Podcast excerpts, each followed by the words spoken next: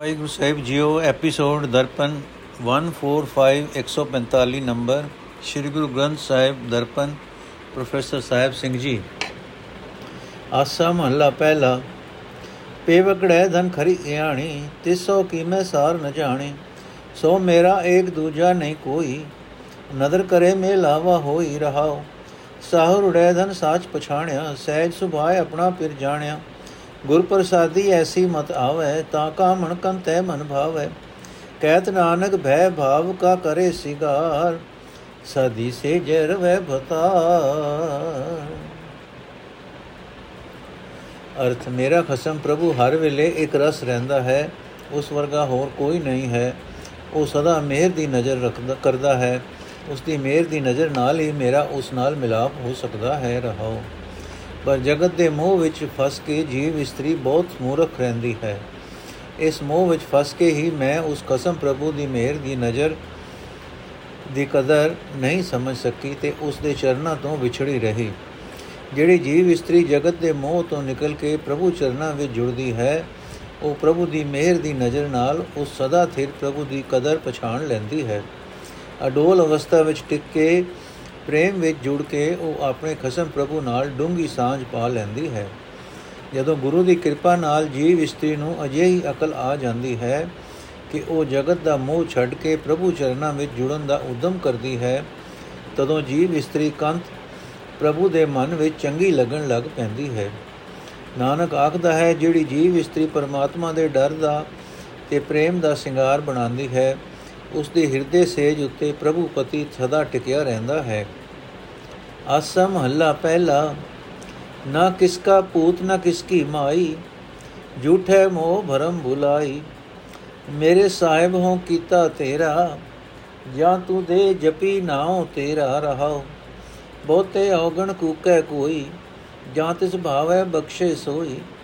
ਗੁਰ ਪ੍ਰਸਾਦੀ ਦੁਰਮਤ ਕੋਈ ਜਾਂ ਦੇਖਾਂ ਤੈ ਏਕੋ ਸੋਈ। ਕਹਿਤ ਨਾਨਕ ਐਸੀ ਮਤ ਆਵੈ, ਤਾਂ ਕੋ ਸੱਚੇ ਸੱਚ ਸਮਾਵੈ।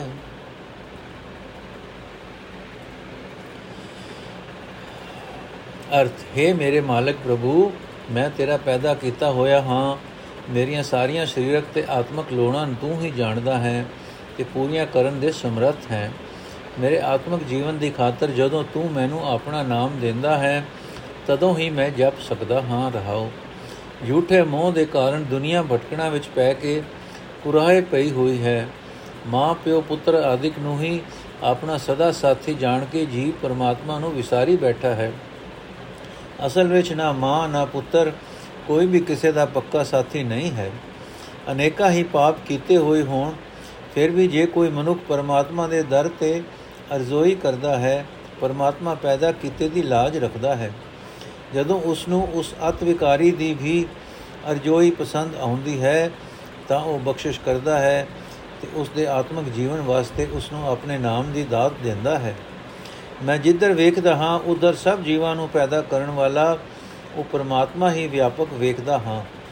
ਪਰ ਇਹ ਵੀ ਤਦੋਂ ਹੀ ਦਿਸਦਾ ਹੈ ਜਦੋਂ ਪ੍ਰਭੂ ਦੀ ਕਿਰਪਾ ਨਾਲ ਸਾਡੀ ਖੋਟੀ ਮਤ ਨਾਸ ਹੁੰਦੀ ਹੈ। ਨਾਨਕ ਆਖਦਾ ਹੈ ਕਿ ਜਦੋਂ ਪ੍ਰਭੂ ਦੀ ਆਪਣੀ ਹੀ ਮਿਹਰ ਨਾਲ ਗੁਰੂ ਦੀ ਰਾਹੀਂ ਜੀਵ ਨੂੰ ਅਜਿਹੀ ਅਕਲ ਆ ਜਾਵੇ ਕਿ ਹਰ ਪਾਸੇ ਉਸ ਨੂੰ ਪਰਮਾਤਮਾ ਹੀ ਦਿਸੇ, ਤਾਂ ਜੀਵ ਸਦਾ ਉਸ ਸਦਾ ਥਿਰ ਪ੍ਰਭੂ ਦੀ ਯਾਦ ਵਿੱਚ ਲੀਨ ਰਹਿੰਦਾ ਹੈ। ਆਸਾ ਮਹੱਲਾ ਪਹਿਲਾ ਦੁਪਦੇ ਤਿਤ ਸਰਵਰੜੇ ਭੈਲ ਨਿਵਾਸਾ, ਪਾਣੀ ਪਾਵਕ ਤਿਨੇ ਕੀਆ, ਪੰਕਜ ਮੋਹ ਪਗ ਨਹੀਂ ਚਾਲੇ, ਹਮ ਦੇਖਾ ਤੈ ਡੁਬੀ ਹਲੇ, ਮਨ ਏਕ ਨ ਚੇਤਸ ਮੂੜ ਮਨਾ ਹਰ ਬਿਸਰਤ ਤੇਰੇ ਗੁਣ ਗਲਿਆ ਰਹਾ। ਨਾ ਹੋ ਜਤੀ ਸਤੀ ਨਹੀਂ ਪੜਿਆ, ਮੂਰਖ ਮੁਗਦਾ ਜਨਮ ਭਇਆ। ਪਰਮਤ ਨਾਨਕ ਤਿਨ ਕੀ ਸਰਣਾ, ਜਿਨ ਤੂੰ ਨਾਹੀ ਵੀ ਸਰਿਆ। ਅਰਥ, ਸਾਡੀ ਜੀਵਾਂ ਦੀ ਉਸ ਭਿਆਨਕ ਸਰੋਵਰ ਵਿੱਚ ਵਸੋ ਹੈ, ਜਿਸ ਵਿੱਚ ਉਸ ਪ੍ਰਭੂ ਨੇ ਆਪ ਹੀ ਪਾਣੀ ਦੇ ਥਾਂ ਤ੍ਰਿਸ਼ਨਾ ਦੀ ਅਗ ਪੈਦਾ ਕੀਤੀ ਹੈ। ਤੇ ਉਸ ਸਰੋਵਰ ਵਿੱਚ ਜੋ ਮੋਹ ਦਾ ਚਿੱਕੜ ਹੈ ਉਸ ਵਿੱਚ ਜੀਵਾਂ ਦਾ ਪੈਰ ਚੱਲ ਨਹੀਂ ਸਕਦਾ। ਬਾਪ ਜੀਵ ਮੋਹ ਦੇ ਚਿੱਕੜ ਵਿੱਚ ਫਸੇ ਪਏ ਹਨ। ਸਾਡੇ ਸਾਹਮਣੇ ਹੀ ਕਈ ਜੀਵ ਮੋਹ ਦੇ ਚਿੱਕੜ ਵਿੱਚ ਫਸ ਕੇ ਤ੍ਰਿਸ਼ਨਾ ਅਗ ਦੇ ਅਸਗਾਹ ਨਲ ਵਿੱਚ ਡੁੱਬਦੇ ਜਾ ਰਹੇ ਹਨ। हे ਮਨ ਮੇ ਮੂਰਖ ਮਨ, ਤੂੰ ਇੱਕ ਪ੍ਰਭੂ ਨੂੰ ਯਾਦ ਨਹੀਂ ਕਰਦਾ। ਤੂੰ ਜਿਉਂ-ਜਿਉਂ ਪ੍ਰਭੂ ਨੂੰ ਵਿਸਾਰਦਾ ਹੈ, ਤੇਰੇ ਅੰਦਰੋਂ ਗੁਣ ਘਟਦੇ ਜਾ ਰਹੇ ਹਨ। ਰਹਾਓ। हे ਪ੍ਰਭੂ, ਨਾ ਮੈਂ ਜਤੀ ਹਾਂ, ਨਾ ਮੈਂ ਸਤੀ ਹਾਂ, ਨਾ ਹੀ ਮੈਂ ਪੜਿਆ ਹੋਇਆ ਹਾਂ। ਮੇਰਾ ਜੀਵਨ ਤਾਂ ਮੂਰਖਾਂ ਬੇਸਮਝਾਂ ਵਾਲਾ ਬਣਿਆ ਹੋਇਆ ਹੈ। ਭਾਵ ਜਤ ਸਤ ਤੇ ਵਿਦਿਆ ਇਸ ਤ੍ਰਿਸ਼ਨਾ ਦੀ ਅਗ ਤੇ ਮੋਹ ਦੇ ਚਿੱਕੜ ਵਿੱਚ ਡਿਗਣੋਂ ਬਚਾ ਨਹੀਂ ਸਕਦੇ। ਜੇ ਮਨੁੱਖ ਪ੍ਰਭੂ ਨੂੰ ਵਿਸਾਰ ਦੇਵੇ, ਤਾਂ ਜਤ ਸਤ ਵਿਦਿਆ ਦੇ ਹੁੰਦਿਆਂ ਵੀ ਮਨੁੱਖ ਦੀ ਜ਼ਿੰਦਗੀ ਮਹਾ ਮੂਰਖਾਂ ਵਾਲੀ ਹੁੰਦੀ ਹੈ। ਸੋ ਨਾਨਕ ਬੇਨਤੀ ਕਰਦਾ ਹੈ हे ਪ੍ਰਭੂ, ਮੈਨੂੰ ਉਹਨਾਂ ਗੁਰਮੁਖਾਂ ਦੀ ਸ਼ਰਨ ਵਿੱਚ ਰੱਖ, ਜਿਨ੍ਹਾਂ ਨੂੰ ਤੂੰ ਨਹੀਂ ਭੁੱਲਿਆ। ਜਿਨ੍ਹਾਂ ਨੂੰ ਤੇਰੀ ਯਾਦ ਨਹੀਂ ਭੁੱਲੀ। ਆਸਾ ਮਹੱਲਾ ਪਹਿਲਾ, ਛੇ ਘਰ, ਛੇ ਗੁਰ, ਛੇ ਉਪਦੇਸ਼। ਗੁਰ ਗੁਰ ਏਕੋ ਵੇਸ ਅਨੇਕ ਜੈ ਘਰ ਕਰਤੇ ਕੀਰਤ ਹੋਏ। ਸੋ ਘਰ ਰਾਖ ਵਡਾਈ ਤੋਏ ਰਹਾਓ ਵਿਸਵੇ ਚਸਿਆ ਚਸਿਆ ਘੜਿਆ ਪਹਿਰਾ। ਤਿੱਤੀ ਵਾਰੀ ਮਾਹ ਭਇਆ। ਸੂਰਜ ਏਕੋ ਰੁਤ ਅਨੇਕ। ਨਾਨਕ ਕਰਤੀ ਕੇ ਕੀਤੇ ਵੇਸ। ਹੁਣ ਇੱਥੇ ਇਹ ਦੇਖਣਾ ਹੈ ਜੀ, ਅੱਖ ਦੇ 15 ਫੋਰ ਇਹ ਇੱਕ ਵਿਸਾ ਹੈ ਤੇ 15 ਵਿਸਵੇ ਦਾ ਇੱਕ ਚਸਾ ਹੈ ਤੇ 30 ਚਸੇ ਇੱਕ ਪਲ ਹੈ 30 ਪਲ ਇੱਕ ਘੜੀ ਹੈ, ਸਾਢੇ 7 ਘੜੀਆਂ ਇੱਕ ਪੈਰ ਹੈ। ਤੇ ਫਿਰ ਸਮੇਂ ਦਾ ਵੰਡ ਇੰਜ ਹੈ ਕਿ 15 ਥਿੱਤਾਂ 7 ਵਾਰ 12 ਮਹੀਨੇ 6 ਰੁੱਤਾਂ। ਇਹ ਇਹ ਇਹ ਸਾਡਾ ਸੁਸਾਇਟੀ ਦਾ ਸਿਸਟਮ ਹੈ। ਅਰਥ। ਜੇ 6 ਜੇ 6 ਸ਼ਾਸਤਰ ਹਨ 6 ਹੀ ਇਹਨਾਂ ਸ਼ਾਸਤਰਾਂ ਦੇ ਚਲਾਉਣ ਵਾਲੇ ਹਨ 6 ਹੀ ਇਹਨਾਂ ਦੇ ਸਿਧਾਂਤ ਹਨ। ਪਰ ਇਹਨਾਂ ਸਾਰਿਆਂ ਦਾ ਮੂਲ ਗੁਰੂ ਪਰਮਾਤਮਾ ਇੱਕ ਹੈ। ਇਹ ਸਾਰੇ ਸਿਧਾਂਤ ਉਸ ਇੱਕ ਪ੍ਰਭੂ ਦੇ ਹੀ ਅਨੇਕਾਂ ਵੇਸ ਹਨ। ਪ੍ਰਭੂ ਦੀ ਹਸਤੀ ਦੇ ਪ੍ਰਕਾਸ਼ ਦੇ ਕਈ ਰੂਪ ਹਨ। ਜਿਸ ਸਤਸੰਗ ਘਰ ਵਿੱਚ ਅਕਾਲ ਪੁਰਖ ਦੀ ਸਿਫਤ ਸਲਾਹ ਹੁੰਦੀ ਹੈ हे ਭਾਈ ਤੂੰ ਉਸ ਘਰ ਨੂੰ ਸਾਂਭ ਰੱਖ, ਉਸ ਸਤਸੰਗ ਦਾ ਆਸਰਾ ਲੈ ਇਸੇ ਵਿੱਚ ਤੈਨੂੰ ਵਡਿਆਈ ਮਿਲੇਗੀ ਰਹਾਓ। ਜਿਵੇਂ ਵਿਸਵੇ ਚੱਸੇ ਘੜੀਆਂ, ਪਹਿਰ, ਥਿੱਤਾਂ, ਵਾਰ, ਮਹੀਨਾ ਆਦਿਕ ਤੇ ਹੋਰ ਅਨੇਕਾਂ ਰੁੱਤਾਂ ਹਨ, ਪਰ ਸੂਰਜ ਇੱਕੋ ਹੀ ਹੈ, ਜਿਸ ਦੇ ਇਹ ਸਾਰੇ ਵੱਖ-ਵੱਖ ਸਰੂਪ ਹਨ। ਤਿਵੇਂ ਹੈ ਨਾਨਕ, ਕਰਤਾਰ ਦੇ ਇਹ ਸਾਰੇ ਜੀਆ ਜੰਤ ਅਨੇਕਾਂ ਸਰੂਪ ਹਨ। ਨੋਟ, ਘਰ ਦੋ ਤੇ ਦੇਤੀ ਸ਼ਬਦਾਂ ਦਾ ਸੰਗ੍ਰਹਿ ਇੱਥੇ ਖਤਮ ਹੁੰਦਾ ਹੈ। ਅਗਾ ਘਰ ਤੀਜਾ ਦੇ ਸ਼ਬਦ ਸ਼ੁਰੂ ਹੁੰਦੇ ਹਨ। ਨਵੇਂ ਸਿਰੇ ਮੂਲ ਮੰਤਰ ਦਾ ਲਿਖਿਆ ਜਾਣਾ ਵੀ ਇੱਥੇ ਇਹੀ ਦੱਸਦਾ ਹੈ ਕਿ ਨਵਾਂ ਸੰਗ੍ਰਹਿ ਸ਼ੁਰੂ ਹੋ ਰਿਹਾ ਹੈ। ਏਕ ਓੰਕਾਰ ਸਤਗੁਰ ਪ੍ਰਸਾਦ, ਆਸਾ ਘਰ ਤੀਜਾ ਮਹੱਲਾ ਪਹਿਲਾ, ਲਖ ਲਸ਼ਕਰ ਲਖਵਾਜੇ ਨੇਜੇ, ਲਖ ਉਟ ਕਰੇ ਸਲਾਮ, ਲਖਾਂ ਉਪਰ ਫਰਮਾਇਸ਼ ਤੇਰੀ, ਲਖ ਉਟ ਰੱਖੇ ਮਾਨ। ਜਾਂ ਪਤ ਲਿਖੇ ਨਾ ਪਵੇ ਤਾਂ ਸਭ ਨਿਰਾਫਲ ਕਾਮ ਹਰ ਕੇ ਨਾਮ ਬਿਨਾ ਜਗ ਅੰਧਾ, ਜਗ ਧੰਦਾ। ਜੇ ਬੋਤਾ ਸਮਝਾਈ ਹੈ ਮੋਲਾ ਸੋ ਅੰਧ ਵੀ ਸੋ ਅੰਧੋ ਅੰਧਾ ਰਹਾਓ ਲਖ ਖਟਿਏ ਲਖ ਸੰਜੀਏ ਖਾਜੈ ਲਖ ਆਵੇ ਲਖ ਜਾਏ ਜਾਂ ਪਤ ਲਿਖੇ ਨਾ ਪਵੇ ਤਾਂ ਜੀ ਕਿਥੇ ਫਿਰ ਪਾਏ ਲਖ ਸਾਸ ਸਮਝਾਵਣੀ ਲਖ ਪੰਡਿਤ ਪੜੇ ਪੁਰਾਣ ਜਾਂ ਪਤ ਲਿਖੇ ਨਾ ਪਵੇ ਤਾਂ ਸਭੇ ਕੋ ਪਰਵਾਣ ਸਚ ਨਾਮ ਪਤ ਉਪਜੈ ਕਰਮ ਨਾਮ ਕਰਤਾਰ ਐਨਸ ਹਿਰਦੈ ਜੀਵਸੈ ਨਾਨਕ ਨਦਰੀ ਪਾਰ। ਅਰਥ, ਪਰਮਾਤਮਾ ਦਾ ਨਾਮ ਸਿਮਰਨ ਤੋਂ ਬਿਨਾ ਜਗਤ ਦਾ ਮੋਹ ਮਨੁੱਖ ਵਾਸਤੇ ਉਲਝਣ ਹੀ ਉਲਝਣ ਬਣ ਜਾਂਦਾ ਹੈ। ਇਸ ਉਲਝਣ ਵਿੱਚ ਜੀਵ ਇਤਨਾ ਫਸਦਾ ਹੈ ਕਿ ਭਾਵੇਂ ਕਿਤਨਾ ਹੀ ਸਮਝਾਉਂਦੇ ਰਹੋ, ਮਨ ਅੰਨਾ ਹੀ ਅੰਨਾ ਰਹਿੰਦਾ ਹੈ। ਭਾਵ, ਮਨੁੱਖ ਨੂੰ ਸੂਝ ਨਹੀਂ ਪੈਂਦੀ ਕਿ ਮੈਂ ਕੁਰਾਹੇ ਪਿਆ ਹਾਂ। ਰਹਾਓ ਇਹ ਭਾਈ, ਜੇ ਤੇਰੀਆਂ ਫੌਜਾਂ ਲੱਖਾਂ ਦੀ ਗਿਣਤੀ ਵਿੱਚ ਹੋਣ, ਉਹਨਾਂ ਵਿੱਚ ਲੱਖਾਂ ਬੰਦੇ ਵਾਜੇ ਵਜਾਉਣ ਵਾਲੇ ਹੋਣ ਲੱਖਾਂ ਨੇਜਾ ਬਰਦਾਰ ਹੋਣ, ਲੱਖਾਂ ਹੀ ਆਦਮੀ ਉੱਠ ਕੇ ਨਿਤ ਤੈਨੂੰ ਸਲਾਮ ਕਰਦੇ ਹੋਣ। ਹੈ ਭਾਈ, ਜੇ ਲੱਖਾਂ ਬੰਦਿਆਂ ਉੱਤੇ ਤੇਰੀ ਹਕੂਮਤ ਹੋਵੇ, ਲੱਖਾਂ ਬੰਦੇ ਉੱਠ ਕੇ ਤੇਰੀ ਇੱਜ਼ਤ ਕਰਦੇ ਹੋਣ, ਤਾਂ ਵੀ ਕੀ ਹੋਇਆ ਜੇ ਤੇਰੀ ਇਹ ਇੱਜ਼ਤ ਪਰਮਾਤਮਾ ਦੀ ਹਜ਼ੂਰੀ ਵਿੱਚ ਕਬੂਲ ਨਾ ਪਏ? ਤਾਂ ਤੇਰੇ ਇੱਥੇ ਜਗਤ ਵਿੱਚ ਕੀਤੇ ਸਾਰੇ ਹੀ ਕੰਮ ਵਿਅਰਥ ਗਏ। ਜੇ ਲੱਖਾਂ ਰੁਪਏ ਖੱਟੇ ਜਾਣ, ਲੱਖਾਂ ਰੁਪਏ ਜੇਤੇ ਜੋੜੇ ਜਾਣ, ਲੱਖਾਂ ਰੁਪਏ ਖਰਚੇ ਵੀ ਜਾਣ ਲੱਖਾਂ ਹੀ ਰੁਪਏ ਆਉਣ ਤੇ ਲੱਖਾਂ ਹੀ ਚਲੇ ਜਾਣ। ਪਰ ਜੇ ਪ੍ਰਭੂ ਦੀ ਨਜ਼ਰ ਵਿੱਚ ਇਹ ਇੱਜ਼ਤ ਪ੍ਰਵਾਨ ਨਾ ਹੋਵੇ, ਤਾਂ ਇਹਨਾਂ ਲੱਖਾਂ ਰੁਪਇਆਂ ਦੇ ਮਾਲਕ ਵੀ ਅੰਦਰੋਂ ਦੁਖੀ ਹੀ ਰਹਿੰਦੇ ਹਨ।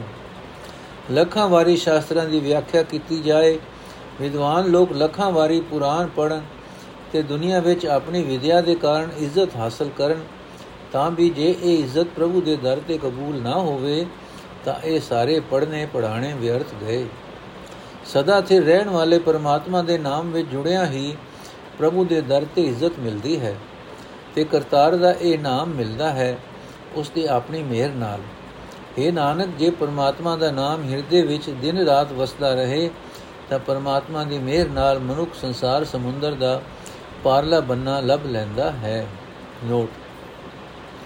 ਅਖੀਰਲੇ ਅੰਕਾਂ ਵਿੱਚ ਅੰਕ 1 ਦੱਸਦਾ ਹੈ ਕਿ ਘਰ ਤੀਜਾ ਦਾ ਇਹ ਪਹਿਲਾ ਸ਼ਬਦ ਹੈ। ਆਸਾ ਰਾਗ ਵਿੱਚ ਗੁਰੂ ਨਾਨਕ ਦੇਵ ਜੀ ਦੇ ਹੁਣ ਤੱਕ 31 ਸ਼ਬਦ ਹੋ ਚੁੱਕੇ ਹਨ। ਸੋ ਇਸ ਸ਼ਬਦ ਤੋਂ ਬਾਅਦ ਲਿਖਿਆ 4 1 ਤੇ 31 ਆਸਾ ਮਹੱਲਾ ਪਹਿਲਾ, ਦੀਵਾ ਮੇਰਾ ਏਕ ਨਾਮ ਦੁੱਖ ਵਿੱਚ ਪਾਇਆ ਤੇਲ, ਉਨ ਚਾਨਣ ਉਹ ਸੁਖਿਆ, ਚੁਕਾ ਜਮ ਸਿਉ ਮੇਲ। ਲੋਕਾਂ ਮਤ ਕੋ ਫੱਕੜ ਪਾਏ, ਲਖ ਮੜਿਆ ਕਰ ਏਕ ਠੈ ਏਕ ਰਤੀਲੇ ਭਾਏ ਰਹਾਓ। ਪਿੰਡ ਪਦਲ ਮੇਰੀ ਕੇਸੋ, ਕਿਰਿਆ ਸਚ ਨਾਮ ਕਰਤਾਰ ਇਥੇ ਉਥੇ ਆਗੇ ਪਿਛੇ, ਇਥੇ ਉਥੇ ਆਗੇ ਪਾਛੇ, ਇਹ ਮੇਰਾ ਆਧਾਰ। ਗੰਗ ਬਨਾਰਸ ਸਿਫ ਤੁਮਾਰੀ ਨਾਵੇ ਆਤਮ ਰਾਓ ਸੱਚਾ ਨਾਮਣ ਤਾਂ ਥੀਏ ਜਾਂ ਐਨਿਸ ਲਾਗੇ ਭਾਉ ਇਕ ਲੋਕੀ ਹੋਰ ਛਮ ਛਰੀ, ਬ੍ਰਾਹਮਣ ਵਟ ਪਿੰਡ ਖਾਏ ਨਾਨਕ ਪਿੰਡ ਬਖਸ਼ੀਸ਼ ਕਾ ਕਬੂ ਨਿਕੂਟਸ ਨਾਏ ਇਕ ਲੋਕੀ ਹੋਰ ਛਮ ਛਰੀ, ਬ੍ਰਾਹਮਣ ਵਟ ਪਿੰਡ ਖਾਏ। ਨਾਨਕ ਪਿੰਡ ਬਖਸ਼ੀਸ਼ ਕਾ ਕਬੂ ਨਿਕੂਟਸ ਨਾਏ ਹਿੰਦੂ ਮਰਿਆਦਾ ਅਨੁਸਾਰ ਜਦੋਂ ਕੋਈ ਪ੍ਰਾਣੀ ਮਰਨ ਲੱਗਦਾ ਹੈ, ਤਾਂ ਉਸ ਦੇ ਉਸ ਨੂੰ ਮੰਜੇ ਤੋਂ ਹੇਠਾਂ ਲਾ ਦਿੰਦੇ ਹਨ। ਉਸ ਦੇ ਹੱਥ ਦੀ ਤਲੀ ਉੱਤੇ ਆਟੇ ਦਾ ਦੀਵਾ ਰੱਖ ਕੇ ਜਗਾ ਦਿੰਦੇ ਹਨ, ਤਾਂ ਕਿ ਜਿਸ ਅਣਡਿੱਠੇ ਹਨੇਰੇ ਰਸਤੇ ਉਸ ਦੀ ਆਤਮਾ ਨੇ ਜਾਣਾ ਹੈ, ਇਹ ਦੀਵਾ ਰਸਤੇ ਵਿੱਚ ਚਾਨਣ ਕਰੇ। ਉਸ ਦੇ ਮਰਨ ਪਿੱਛੋਂ ਜਫਾ, ਜਵਾਂ ਜਾਂ ਚੌਲਾਂ ਦੇ ਆਟੇ ਦੇ ਪੇੜੇ, ਪਿੰਨ, ਪੱਤਰਾਂ ਦੀ ਥਾਲੀ ਪੱਤਲ ਉੱਤੇ ਰੱਖ ਕੇ ਰੱਖ ਕੇ ਮਣਸੇ ਜਾਂਦੇ ਹਨ। ਇਹ ਮਰੇ ਪ੍ਰਾਣੀ ਲਈ ਰਸਤੇ ਦੀ ਖੁਰਾਕ ਹੁੰਦੀ ਹੈ। ਮੌਤ ਤੋਂ 13 ਦਿਨ ਪਿੱਛੋਂ ਕਿਰਿਆ ਕੀਤੀ ਜਾਂਦੀ ਹੈ। ਅਚਰਜ ਕਿਰਿਆ ਕਰਾਉਣ ਵਾਲਾ ਬ੍ਰਾਹਮਣ ਵੇਦ ਮੰਤਰ ਆਦਿਕ ਪੜਦਾ ਹੈ। ਮਰੇ ਪ੍ਰਾਣੀ ਨਿਮਿਤ ਇੱਕ ਲੰਮੀ ਮਰਿਆਦਾ ਕੀਤੀ ਜਾਂਦੀ ਹੈ। 360 ਦੀਵੇ ਤੇ ਇਤਨੀਆਂ ਹੀ ਵਟੀਆਂ ਅਤੇ ਤੇਲ ਰੱਖਿਆ ਜਾਂਦਾ ਹੈ। ਉਹ ਵਟੀਆਂ ਇਕੱਠੀਆਂ ਹੀ ਤੇਲ ਵਿੱਚ ਭਿਓ ਕੇ ਉਬਾਲ ਦਿੱਤੀਆਂ ਜਾਂਦੀਆਂ ਹਨ। ਸ਼ਰਧਾ ਇਹ ਹੁੰਦੀ ਹੈ ਕਿ ਮਰੇ ਪ੍ਰਾਣੀ ਨੇ ਇੱਕ ਸਾਲ ਵਿੱਚ ਪਿਤਰ ਲੋਕ ਤੱਕ ਪਹੁੰਚਣਾ ਹੈ। ਇਹ 360 ਦੀਵੇ ਇੱਕ ਇੱਕ ਦੀਵਾ ਹਰ ਰੋਜ਼ ਇੱਕ ਸਾਲ ਰਸਤੇ ਵਿੱਚ ਚਾਨਣ ਕਰਨਗੇ। ਸੰਸਕਾਰ ਤੋਂ ਚੌਥੇ ਦਿਨ ਮੜੀ ਫੋਲ ਕੇ ਸੜਨ ਤੋਂ ਬਚੀਆਂ ਹੱਡੀਆਂ ਫੁੱਲ ਚੁਣ ਲਈਆਂ ਜਾਂਦੀਆਂ ਹਨ। ਇਹ ਫੁੱਲ ਹਰਦੁਆਰ ਜਾ ਕੇ ਗੰਗਾ ਵਿੱਚ ਪ੍ਰਵਾਹੇ ਜਾਂਦੇ ਹਨ। ਆਮ ਤੌਰ ਤੇ ਕਿਰਿਆ ਤੋਂ ਪਹਿਲਾਂ ਹੀ ਫੁੱਲ ਗੰਗਾ ਪ੍ਰਵਾਹ ਕੀਤੇ ਜਾਂਦੇ ਹਨ। ਅਰਥ, ਮੇਰੇ ਵਾਸਤੇ ਪਰਮਾਤਮਾ ਦਾ ਨਾਮ ਹੀ ਦੀਵਾ ਹੈ, ਜੋ ਮੇਰੀ ਜ਼ਿੰਦਗੀ ਦੇ ਰਸਤੇ ਵਿੱਚ ਆਤਮਕ ਰੋਸ਼ਨੀ ਕਰਦਾ ਹੈ। ਉਸ ਦੀਵੇ ਵਿੱਚ ਮੈਂ ਦੁਨੀਆ ਵਿੱਚ ਵਿਆਪਣ ਵਾਲਾ ਦੁੱਖ ਰੂਪ ਤੇਲ ਪਾਇਆ ਹੋਇਆ ਹੈ। ਉਸ ਆਤਮਕ ਚਾਨਣ ਨਾਲ ਉਹ ਦੁੱਖ ਰੂਪ ਤੇਲ ਸੜਦਾ ਜਾਂਦਾ ਹੈ ਤੇ ਜਮ ਨਾਲ ਮੇਰਾ ਵਾਹ ਵੀ ਮੁੱਕ ਜਾਂਦਾ ਹੈ। ਨੋਟ, ਸੰਬੰਧਕ ਵਿੱਚ ਦਾ ਸੰਦਪ, ਸੰਬੰਧ ਲਫ਼ਜ਼ ਦੁੱਖ ਨਾਲ ਨਹੀਂ ਹੈ। ਦੀਵੇ ਵਿੱਚ ਦੁੱਖ ਤੇਲ ਪਾਇਆ, ਇਉਂ ਅਰਥ ਕਰਨਾ ਹੈ। हे ਲੋਕੋ, ਮੇਰੀ ਗੱਲ ਉੱਤੇ ਮਖੌਲ ਨਾ ਉਡਾਓ। ਲੱਖਾਂ ਮਣਾ ਲੱਕੜ ਦੇ ਢੇਰ ਇਕੱਠੇ ਕਰਕੇ ਜੇ ਇੱਕ ਰੱਤੀ ਜਿਤਨੀ ਅਗ ਲਾ ਦੇਈਏ, ਤਾਂ ਉਹ ਸਾਰੇ ਢੇਰ ਸੁਆਹ ਹੋ ਜਾਂਦੇ ਹਨ। ਤਿਵੇਂ ਜਨਮਾਂ ਜਨਮਾਂਤਰਾਂ ਦੇ ਪਾਪਾਂ ਨੂੰ ਇੱਕ ਨਾਮ ਮੁਕਾ ਦਿੰਦਾ ਹੈ ਰਹਾਓ। ਪਤਲਾ ਉੱਤੇ ਪਿੰਡ ਕਰਾਣੇ, ਬਰਾਣੇ, ਮਨਸਾਣੇ, ਮੇਰੇ ਵਾਸਤੇ ਪਰਮਾਤਮਾ ਦਾ ਨਾਮ ਹੀ ਹੈ। ਮੇਰੇ ਵਾਸਤੇ ਕਿਰਿਆ ਦੀ ਕਰਤਾਰ ਦਾ ਸੱਚਾ ਨਾਮ ਹੀ ਹੈ। ਮੇਰੇ ਵਾਸਤੇ ਕਿਰਿਆ ਵੀ ਕਰਤਾਰ ਦਾ ਸੱਚਾ ਨਾਮ ਹੀ ਹੈ। ਇਹ ਨਾਮ ਇਸ ਲੋਕ ਵਿੱਚ, ਪਰਲੋਕ ਵਿੱਚ ਹਰ ਥਾਂ ਮੇਰੀ ਜ਼ਿੰਦਗੀ ਦਾ ਆਸਰਾ ਹੈ। हे ਪ੍ਰਭੂ, ਤੇਰੀ ਸਿਫਤ ਸਲਾਹ ਹੀ ਮੇਰੇ ਵਾਸਤੇ ਗੰਗਾ ਤੇ ਕਾਸ਼ੀ ਆਦਿਕ ਤੀਰਥਾਂ ਦਾ ਇਸ਼ਨਾਨ ਹੈ। ਤੇਰੀ ਸਿਫਤ ਸਲਾਹ ਵਿੱਚ ਹੀ ਮੇਰਾ ਆਤਮਾ ਇਸ਼ਨਾਨ ਕਰਦਾ ਹੈ। ਸੱਚਾ ਇਨਸਾਨ ਹੈ ਹੀ ਤਦੋਂ ਜਦੋਂ ਦਿਨ ਰਾਤ ਪ੍ਰਭੂ ਚਰਨਾਂ ਵਿੱਚ ਪ੍ਰੇਮ ਬਣਿਆ ਰਹੇ। ਬ੍ਰਾਹਮਣ ਜਮਾਂ ਜਾਂ ਚੋਲਾਂ ਦੇ ਆਟੇ ਦਾ ਪਿੰਨ ਵਟ ਕੇ ਇੱਕ ਪਿੰਨ ਦੇਵਤਿਆਂ ਨੂੰ ਬੇਟਾ ਕਰਦਾ ਹੈ। ਦੂਜਾ ਪਿੰਡ ਪਿਤਰਾਂ ਨੂੰ।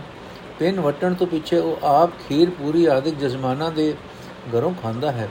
ਪਰ ਹੈ ਨਾਨਕ, ਬ੍ਰਾਹਮਣ ਦੀ ਰਾਹੀਂ ਦਿੱਤਾ ਹੋਇਆ ਇਹ ਪਿੰਨ ਕਦ ਤੱਕ ਟਿਕਿਆ ਰਹਿ ਸਕਦਾ ਹੈ? ਹਾਂ, ਪਰਮਾਤਮਾ ਦੀ ਮਿਹਰ ਦਾ ਪਿੰਨ ਕਦੇ ਮੁਕਦਾ ਹੀ ਨਹੀਂ। ਨੋਟ ਘਰ ਤੀਜਾ ਦੇ ਇੱਥੇ ਦੋ ਸ਼ਬਦ ਖਤਮ ਹੁੰਦੇ ਹਨ।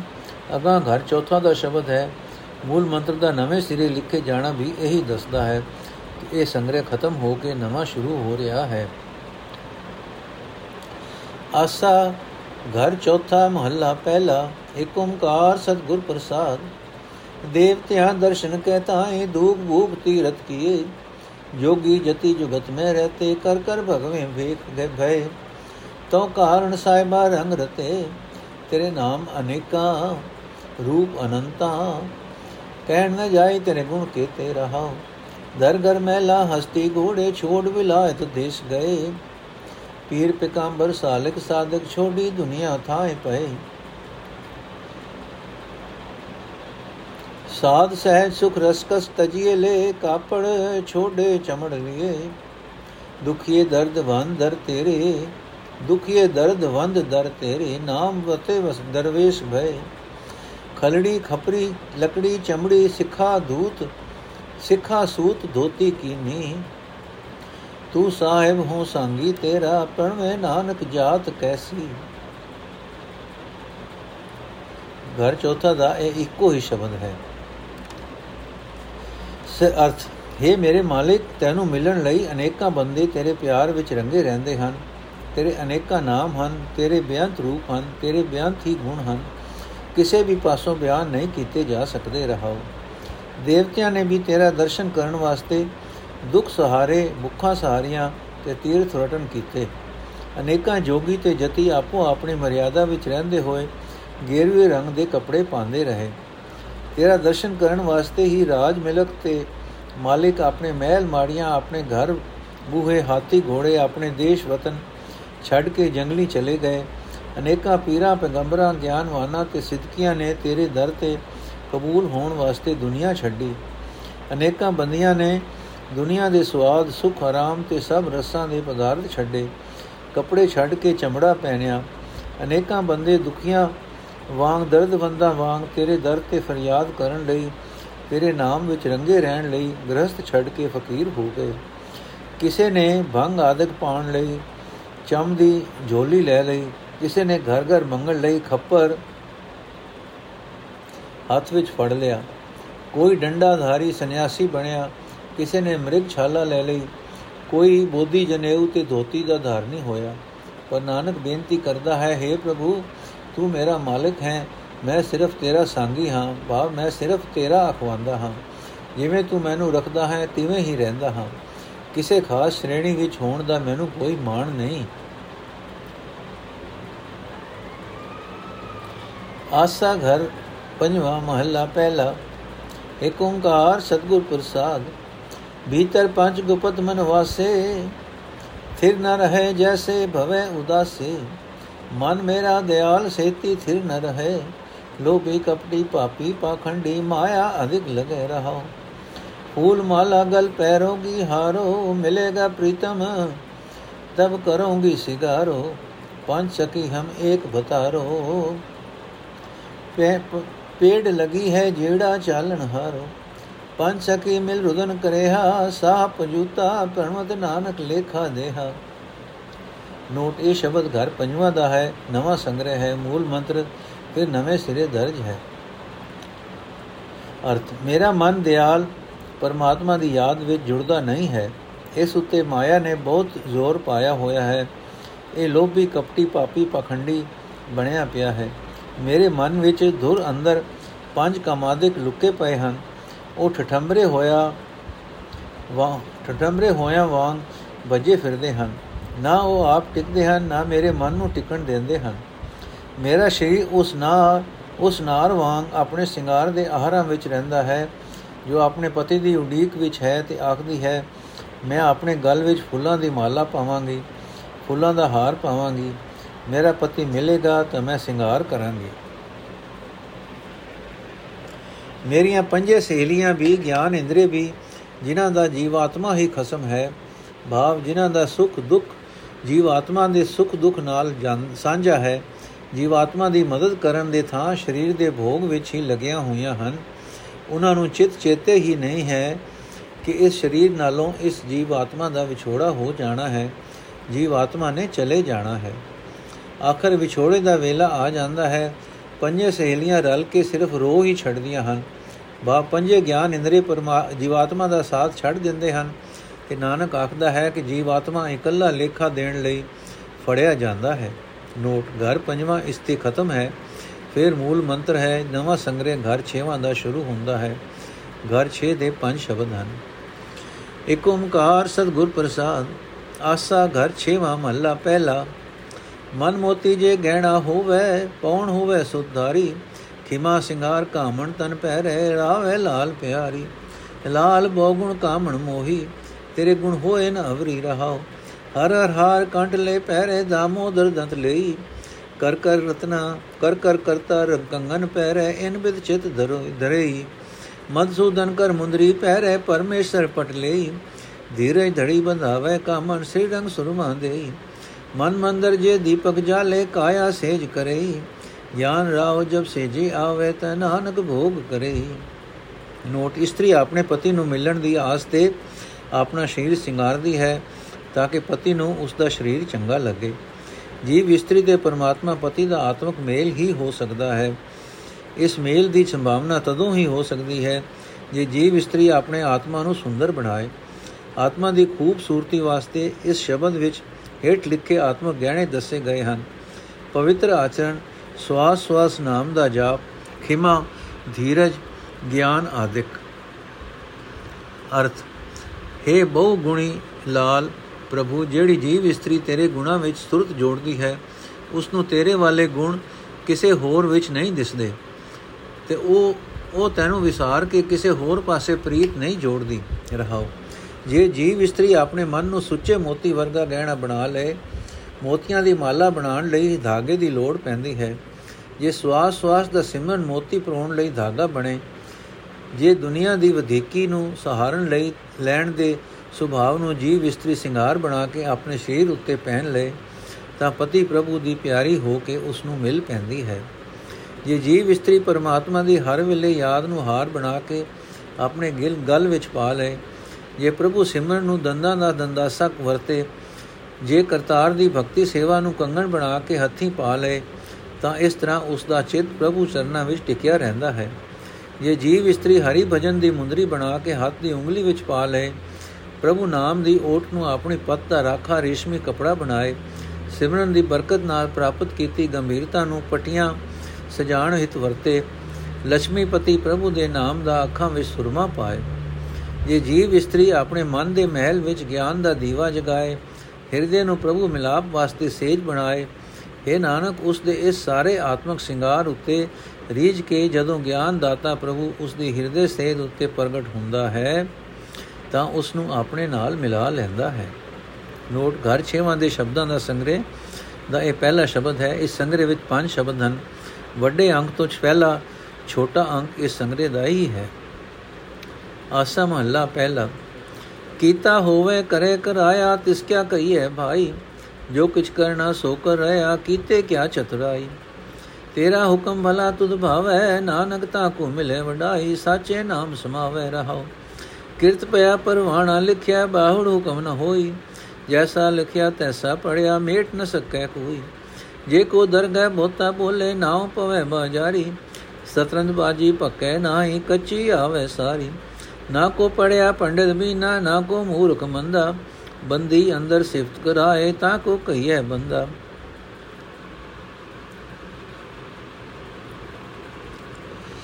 ਅਰਥੇ ਪ੍ਰਭੂ, ਜਿਹੜਾ ਜੀਵ ਤੈਨੂੰ ਚੰਗਾ ਲੱਗਦਾ ਹੈ ਉਸ ਨੂੰ ਤੇਰੀ ਰਜ਼ਾ ਮਿੱਠੀ ਲੱਗਣ ਲੱਗ ਪੈਂਦੀ ਹੈ। ਸੋ ਹੈ ਨਾਨਕ, ਪ੍ਰਭੂ ਦੇ ਦਰ ਤੋਂ ਉਸ ਜੀਵ ਨੂੰ ਆਦਰ ਮਿਲਦਾ ਹੈ, ਜੋ ਉਸ ਦੀ ਰਜ਼ਾ ਵਿੱਚ ਰਹਿ ਕੇ ਉਸ ਸਦਾ ਸਥਿਰ ਮਾਲਕ ਦੇ ਨਾਮ ਵਿੱਚ ਲੀਨ ਰਹਿੰਦਾ ਹੈ ਰਹਾਉ। ਪਰ ਹੈ ਭਾਈ, ਜੀਵ ਦੇ ਕੀ ਵਸ? ਜੀਵ ਉਹੀ ਕੁਝ ਕਰਦਾ ਹੈ ਜੋ ਪਰਮਾਤਮਾ ਉਸ ਤੋਂ ਕਰਾਂਦਾ ਹੈ। ਜੀਵ ਦੀ ਕੋਈ ਸਿਆਣਪ ਕੰਮ ਨਹੀਂ ਆਉਂਦੀ। ਜੋ ਕੁਝ ਅਕਾਲ ਪੁਰਖ ਕਰਨਾ ਚਾਹੁੰਦਾ ਹੈ, ਉਹੀ ਕਰ ਰਿਹਾ ਹੈ। ਸਾਡੇ ਜਨਮ ਜਨਮਾਂਤਰਾਂ ਦੇ ਕੀਤੇ ਕੰਮਾਂ ਦੇ ਸੰਸਕਾਰਾਂ ਦਾ ਜੋ ਇਕੱਠ ਸਾਡੇ ਮਨ ਵਿੱਚ ਉਪਰਿਆ ਪਿਆ ਹੁੰਦਾ ਹੈ, ਉਸ ਦੇ ਅਨੁਸਾਰ ਸਾਡੀ ਜੀਵਨ ਰਾਹਦਾਰੀ ਲਿਖੀ ਪਈ ਹੁੰਦੀ ਹੈ। ਉਸ ਦੇ ਉਲਟ ਜ਼ੋਰ ਨਹੀਂ ਚੱਲ ਸਕਦਾ। ਫਿਰ ਜਿਹੋ ਜਿਹਾ ਉਹ ਜੀਵਨ ਲੇਖ ਲਿਖਿਆ ਪਿਆ ਹੈ, ਉਸ ਦੇ ਅਨੁਸਾਰ ਜੀਵਨ ਸਫਰ ਉਭੜਦਾ ਚਲਾ ਆਉਂਦਾ ਹੈ। ਕੋਈ ਉਹਨਾਂ ਲੀਹਾਂ ਨੂੰ ਆਪਣੇ ਉਦਮ ਨਾਲ ਮਿਟਾ ਨਹੀਂ ਸਕਦਾ। ਉਹਨਾਂ ਨੂੰ ਮਿਟਾਉਣ ਦਾ ਇੱਕੋ ਇੱਕ ਤਰੀਕਾ ਹੈ, ਰਜ਼ਾ ਵਿੱਚ ਤੁਰ ਕੇ ਸਿਫਤ ਸਲਾਹ ਕਰਦੇ ਰਹਿਣਾ। ਜੇ ਕੋਈ ਜੀਵ ਇਸ ਧੁਰੋਂ ਲਿਖੇ ਹੁਕਮ ਦੇ ਉਲਟ ਬੜੇ ਇਤਰਾਜ਼ ਕਰੀ ਜਾਏ, ਹੁਕਮ ਅਨੁਸਾਰ ਤੁਰਨ ਦੀ ਜਾਂਚ ਨਾ ਸਿੱਖੇ, ਉਸ ਦਾ ਸਮਰਦਾ ਕੁਝ ਨਹੀਂ। ਅਗੋਂ ਸਗੋਂ ਉਸ ਦਾ ਨਾਮ ਬੜਬੋਲਾ ਹੀ ਪੈ ਜਾ, ਪੈ ਸਕਦਾ ਹੈ। ਜੀਵਨ ਦੀ ਬਾਜ਼ੀ ਸਤਰੰਜ ਚੋਪੜ ਦੀ ਬਾਜ਼ੀ ਵਰਗੀ ਹੈ। ਰਜ਼ਾ ਦੇ ਉਲਟ ਤੁਰਿਆਂ ਤੇ ਗਿਲੇ ਕੀਤਿਆਂ ਇਹ ਬਾਜ਼ੀ ਜਿੱਤੀ ਨਹੀਂ ਜਾ ਸਕੇਗੀ। ਨਰਦਾ ਕਚੀਆਂ ਹੀ ਰਹਿੰਦੀਆਂ ਹਨ, ਪੁੱਗਦੀਆਂ ਸਿਰਫ ਉਹੀ ਹਨ ਜੋ ਪੁੱਗਣ ਵਾਲੇ ਘਰ ਵਿੱਚ ਜਾ ਪਹੁੰਚਦੀਆਂ ਹਨ। ਇਸ ਰਸਤੇ ਵਿੱਚ ਨਾ ਕੋਈ ਵਿਦਵਾਨ ਪੰਡਿਤ ਸਿਆਣਾ ਕਿਹਾ ਜਾ ਸਕਦਾ ਹੈ, ਨਾ ਕੋਈ ਅਨਪੜ ਮੂਰਖ ਬਹਿੜਾ ਮੰਨਿਆ ਜਾ ਸਕਦਾ ਹੈ। ਜੀਵਨ ਦੇ ਸਹੀ ਰਸਤੇ ਵਿੱਚ ਨਾ ਨਿਰੀ ਵਿਦਵਤਾ ਸਫਲਤਾ ਦਾ ਵਸੀਲਾ ਹੈ, ਨਾ ਅਨਪੜਤਾ ਵਾਸਤੇ ਅਸਫਲਤਾ ਜ਼ਰੂਰੀ ਹੈ। ਉਹ ਜੀਵ ਬੰਦਾ ਅਖਵਾ ਸਕਦਾ ਹੈ ਜਿਸ ਨੂੰ ਅਪਰਭੂ ਆਪਣੀ ਰਜ਼ਾ ਵਿੱਚ ਰੱਖ ਕੇ ਉਸ ਪਾਸੋਂ ਆਪਣੀ ਸਿਫਤ ਸਲਾਹ ਕਰਾਂਦਾ ਹੈ। ਆਸਾ ਮਹੱਲਾ ਪਹਿਲਾ, ਗੁਰ ਕਾ ਸ਼ਬਦ ਮਨ ਹੈ ਮੈਂ ਮੁਦਰਾ, ਖਿਮਾ ਖਿਮ, ਖਿੰਤਾ ਖਿਮਾ ਹਟਾਓ, ਜੋ ਕੁਛ ਕਰੇ ਭਲਾ ਕਰ ਮਾਨੋ, ਸਹਿਜ ਜੋਗ ਨਿਦ ਪਾਵੋ। ਬਾਬਾ ਜੁਗਤਾ ਜਿਉ ਜੁਗੈ ਜੁਗ ਜੋਗੀ, ਪਰਮ ਤੰਤ ਮੈਂ ਜੋਗੰ। ਅੰਮ੍ਰਿਤ ਨਾਮ ਰੰਜਨ ਪਾਇਆ, ਗਿਆਨ ਕਾਇਆ ਰਸ ਭੋਗੰ ਰਹਾਉ। ਸਿਵ ਨਗਰੀ ਮੈਂ ਆਸਣ ਬੈਸੋ, ਕਲਪ ਤੇ ਆਗੀ ਬਾਦੰ। ਸਿੰਘੀ ਸਬਦ ਸਦਾ ਧੁਨ ਮੋਹ ਹੈ ਸਦਾ ਧੁਨ ਸੋ ਹੈ ਐਨਸ ਪੂਰੇ ਨਾਦੰ। ਪਤ ਵਿਚਾਰ ਗਿਆਨ ਮਤ ਡੰਡਾ ਵਰਤਮਾਨ ਵਿਭੂਤੰ ਹਰ ਕੀਰਤ ਰਹਿ ਰਸ ਹਮਾਰੀ ਗੁਰਮੁਖ ਪੰਥ ਅਤਿਤੰ। ਸਗਲੀ ਜੋਤ ਹਮਾਰੀ ਸਮਿਆ ਨਾਨਾ ਵਰਨ ਅਨੇਕੰ ਕੋ ਨਾਨਕ ਸੁਣ ਭਰਥਰ ਜੋਗੀ, ਪਾਰ ਬ੍ਰਹਮ ਲਿਵ ਏਕੰ।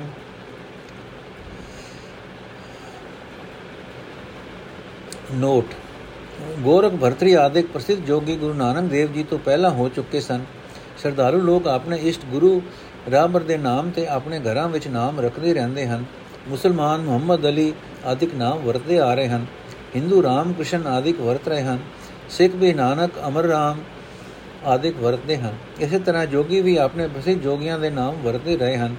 ਵਰਤਰੀ ਨਾਮ ਵਾਲਾ ਜੋਗੀ ਵੀ ਕੋਈ ਇਸੇ ਸ਼੍ਰੇਣੀ ਵਿੱਚੋਂ ਹੀ ਸੀ। ਨੋਟ, ਜੋਗੀ ਲੋਕ ਆਪਣਾ ਭੇਖ ਤੇ ਚਿੰਨ ਧਾਰਦੇ ਸਨ। ਮੁਦਰਾ, ਖਿੰਥਾ, ਵਿਭੂਤ ਸਿੰਘੀ ਡੰਡਾ, ਬੈਰਾਗਣ ਸਮਿਆਂ ਜੋਗ ਭੇਖ ਦੀਆਂ ਪ੍ਰਸਿੱਧ ਚੀਜ਼ਾਂ ਹਨ। ਲਫ਼ਜ਼ ਜੋਗ ਦਾ ਅਰਥ ਹੈ ਮਿਲਾਪ। ਜੋਗੀ ਦਾ ਅਰਥ ਹੈ ਉਹ ਜੀਵ ਜੋ ਪਰਮਾਤਮਾ ਨਾਲ ਮਿਲਿਆ ਹੋਇਆ ਹੈ। ਗੁਰੂ ਨਾਨਕ ਦੇਵ ਜੀ ਜੋਗ ਭੇਖ ਦੇ ਚਿੰਨ੍ਹਾਂ ਦਾ ਟਾਕਰਾ ਪ੍ਰਭੂ ਚਰਨਾਂ ਵਿੱਚ ਜੁੜੇ ਹੋਏ ਮਨੁੱਖ ਦੇ ਆਤਮਿਕ ਜੀਵਨ ਦੇ ਵੱਖ-ਵੱਖ ਪਹਿਲੂਆਂ ਨਾਲ ਕਰਦੇ ਹਨ। ਅਰਥ, ਹੈ ਭਾਈ, ਜਿਸ ਮਨੁੱਖ ਦਾ ਪਰਮੇਸ਼ਰ ਦੇ ਚਰਨਾਂ ਵਿੱਚ ਜੋੜ ਹੋ ਗਿਆ ਹੈ, ਉਹ ਹੀ ਜੁੜਿਆ ਹੋਇਆ ਹੈ। ਉਹ ਹੀ ਅਸਲ ਜੋਗੀ ਹੈ, ਜਿਸ ਦੀ ਸਮਾਧੀ ਸਦਾ ਲੱਗੀ ਰਹਿੰਦੀ ਹੈ। ਜਿਸ ਮਨੁੱਖ ਨੇ ਮਾਇਆ ਰਹਿਤ ਪਰਮਾਤਮਾ ਦਾ ਅਟਲ ਆਤਮਿਕ ਜੀਵਨ ਦੇਣ ਵਾਲਾ ਨਾਮ ਪ੍ਰਾਪਤ ਕਰ ਲਿਆ ਹੈ, ਉਹ ਪਰਮਾਤਮਾ ਨਾਲ ਡੂੰਗੀ ਜਾਣ ਪਛਾਣ ਦੇ ਆਤਮਕ ਆਨੰਦ ਆਪਣੇ ਹਿਰਦੇ ਵਿੱਚ ਸਦਾ ਮਾਣਦਾ ਹੈ ਰਹਾਉ ਇਹ ਜੋਗੀ, ਗੁਰੂ ਦਾ ਸ਼ਬਦ ਮੈਂ ਆਪਣੇ ਮਨ ਵਿੱਚ ਟਿਕਾਇਆ ਹੋਇਆ ਹੈ। ਇਹ ਮਨ ਮੁਦਰਾ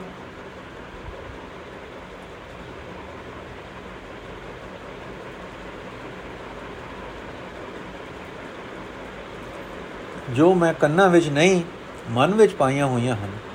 ਮੈਂ ਖਿਮਾ ਦਾ ਸੁਭਾਅ ਪੱਕਾ, ਪਕਾ ਰਿਹਾ ਹਾਂ। ਇਹ ਮੈਂ ਗੋਦੜੀ ਪਹਿਨਦਾ ਹਾਂ। ਜੋ ਕੁਝ ਪਰਮਾਤਮਾ ਕਰਦਾ ਹੈ ਉਸ ਨੂੰ ਮੈਂ ਜੀਵਾਂ ਦੀ ਭਲਾਈ ਵਾਸਤੇ ਹੀ ਮੰਨਦਾ ਹਾਂ। ਇਸ ਤਰ੍ਹਾਂ ਮੇਰਾ ਮਨ ਡੋਲਣੋਂ ਬਚਿਆ ਰਹਿੰਦਾ ਹੈ। ਇਹ ਹੈ ਯੋਗ ਸਾਧਨਾ ਦਾ ਖਜ਼ਾਨਾ, ਜੋ ਮੈਂ ਇਕੱਠਾ ਕਰ ਰਿਹਾ ਹਾਂ। ਇਹ ਜੋਗੀ, ਮੈਂ ਵੀ ਆਸਣ ਤੇ ਬੈਠਦਾ ਹਾਂ। ਮੈਂ ਮਨ ਦੀਆਂ ਕਲਪਨਾ ਅਤੇ ਦੁਨੀਆ ਵਾਲੇ ਝਗੜੇ ਝਾਂਝੇ ਛੱਡ ਕੇ ਕਲਿਆਣ ਸਰੂਪ ਪ੍ਰਭੂ ਦੇ ਦੇਸ਼ ਵਿੱਚ, ਪ੍ਰਭੂ ਦੇ ਚਰਨਾਂ ਵਿੱਚ ਟਿਕ ਕੇ ਬੈਠਦਾ ਹਾਂ। ਇਹ ਹੈ ਮੇਰਾ ਆਸਣ ਉੱਤੇ ਬੈਠਣਾ। ਇਹ ਜੋਗੀ, ਤੂੰ ਸਿੰਘੀ ਵਜਾਂਦਾ ਹੈ। ਮੇਰੇ ਅੰਦਰ ਗੁਰੂ ਦਾ ਸ਼ਬਦ ਗੱਜ ਰਿਹਾ ਹੈ। ਇਹ ਹੈ ਸਿੰਘੀ ਦੀ ਮਿੱਠੀ ਸੁਹਾਵਣੀ ਸੁਰ, ਜੋ ਮੇਰੇ ਅੰਦਰ ਹੋ ਰਹੀ ਹੈ। ਦਿਨ ਰਾਤ ਮੇਰਾ ਮਨ ਗੁਰੂ ਸ਼ਬਦ ਦਾ ਨਾਦ ਵਜਾ ਰਿਹਾ ਹੈ। ਇਹ ਜੋਗੀ, ਤੂੰ ਹੱਥ ਵਿੱਚ ਖੱਪਰ ਲੈ ਕੇ ਘਰ ਘਰ ਤੋਂ ਵਿਛਿਆ ਮੰਗਦਾ ਹੈ। ਮੈਂ ਪ੍ਰਭੂ ਦੇ ਦਰ ਤੋਂ ਉਸ ਦੇ ਗੁਣਾ ਦੀ ਵਿਚਾਰ ਮੰਗਦਾ ਹਾਂ। ਇਹ ਹੈ ਮੇਰਾ ਖੱਪਰ। ਪਰਮਾਤਮਾ ਨਾਲ ਡੂੰਗੀ ਸਾਂਝ ਪਾ ਰੱਖਣ ਵਾਲੀ ਮਤ ਮੇਰੇ ਹੱਥ ਵਿੱਚ ਡੰਡਾ ਹੈ, ਜੋ ਕਿਸੇ ਵਿਕਾਰ ਨੂੰ ਨੇੜੇ ਨਹੀਂ ਢੁੱਕਣ ਦਿੰਦਾ। ਪ੍ਰਭੂ ਨੂੰ ਹਰ ਥਾਂ ਮੌਜੂਦ ਵੇਖਣਾ ਮੇਰੇ ਵਾਸਤੇ ਪਿੰਡੇ ਤੇ ਮਲਣ ਵਾਲੀ ਸੁਆਹ ਹੈ। ਅਕਾਲ ਪੁਰਖ ਦੀ ਸਿਫਤ ਸਲਾਹ ਮੇਰੇ ਵਾਸਤੇ ਜੋਗ ਦੀ ਪ੍ਰਭੂ ਨਾਲ ਮਿਲਾਪ ਦੀ ਮਰਿਆਦਾ ਹੈ। ਗੁਰੂ ਦੇ ਸਨਮੁਖ ਟਿਕੇ ਰਹਿਣਾ ਹੀ ਸਾਡਾ ਪਰਮ ਰਸਤਾ ਹੈ, ਜੋ ਸਾਨੂੰ ਮਾਇਆ ਤੋਂ ਵਿਰਕਤ ਰੱਖਦਾ ਹੈ। हे ਨਾਨਕ ਆਖ हे ਭਰਤਰੀ ਜੋਗੀ, ਸੁਣ ਸਭ ਜੀਵਾਂ ਵਿੱਚੋਂ, ਸਭ ਜੀਵਾਂ ਵਿੱਚ ਅਨੇਕਾਂ ਰੰਗਾਂ ਰੂਪਾਂ ਵਿੱਚ ਪ੍ਰਭੂ ਦੀ ਜੋਤ ਨੂੰ ਵੇਖਣਾ, ਇਹ ਹੈ ਸਾਡੀ ਬੈਰਾਗਣ। ਜੋ ਸਾਨੂੰ ਪ੍ਰਭੂ ਚਰਨਾਂ ਵਿੱਚ ਜੁੜਨ ਲਈ ਸਹਾਰਾ ਦਿੰਦੀ ਹੈ। ਵਾਹਿਗੁਰੂ ਜੀ ਕਾ ਖਾਲਸਾ, ਵਾਹਿਗੁਰੂ ਜੀ ਕੀ ਫਤਿਹ। ਅੱਜ ਦਾ ਐਪੀਸੋਡ ਇੱਥੇ ਸਮਾਪਤ ਹੈ ਜੀ। ਅਗਲੀ ਬਾਣੀ ਅਸੀਂ ਕੱਲ ਪੜਾਂਗੇ ਵਾਹਿਗੁਰੂ ਜੀ ਕਾ ਖਾਲਸਾ, ਵਾਹਿਗੁਰੂ ਜੀ ਕੀ ਫਤਿਹ।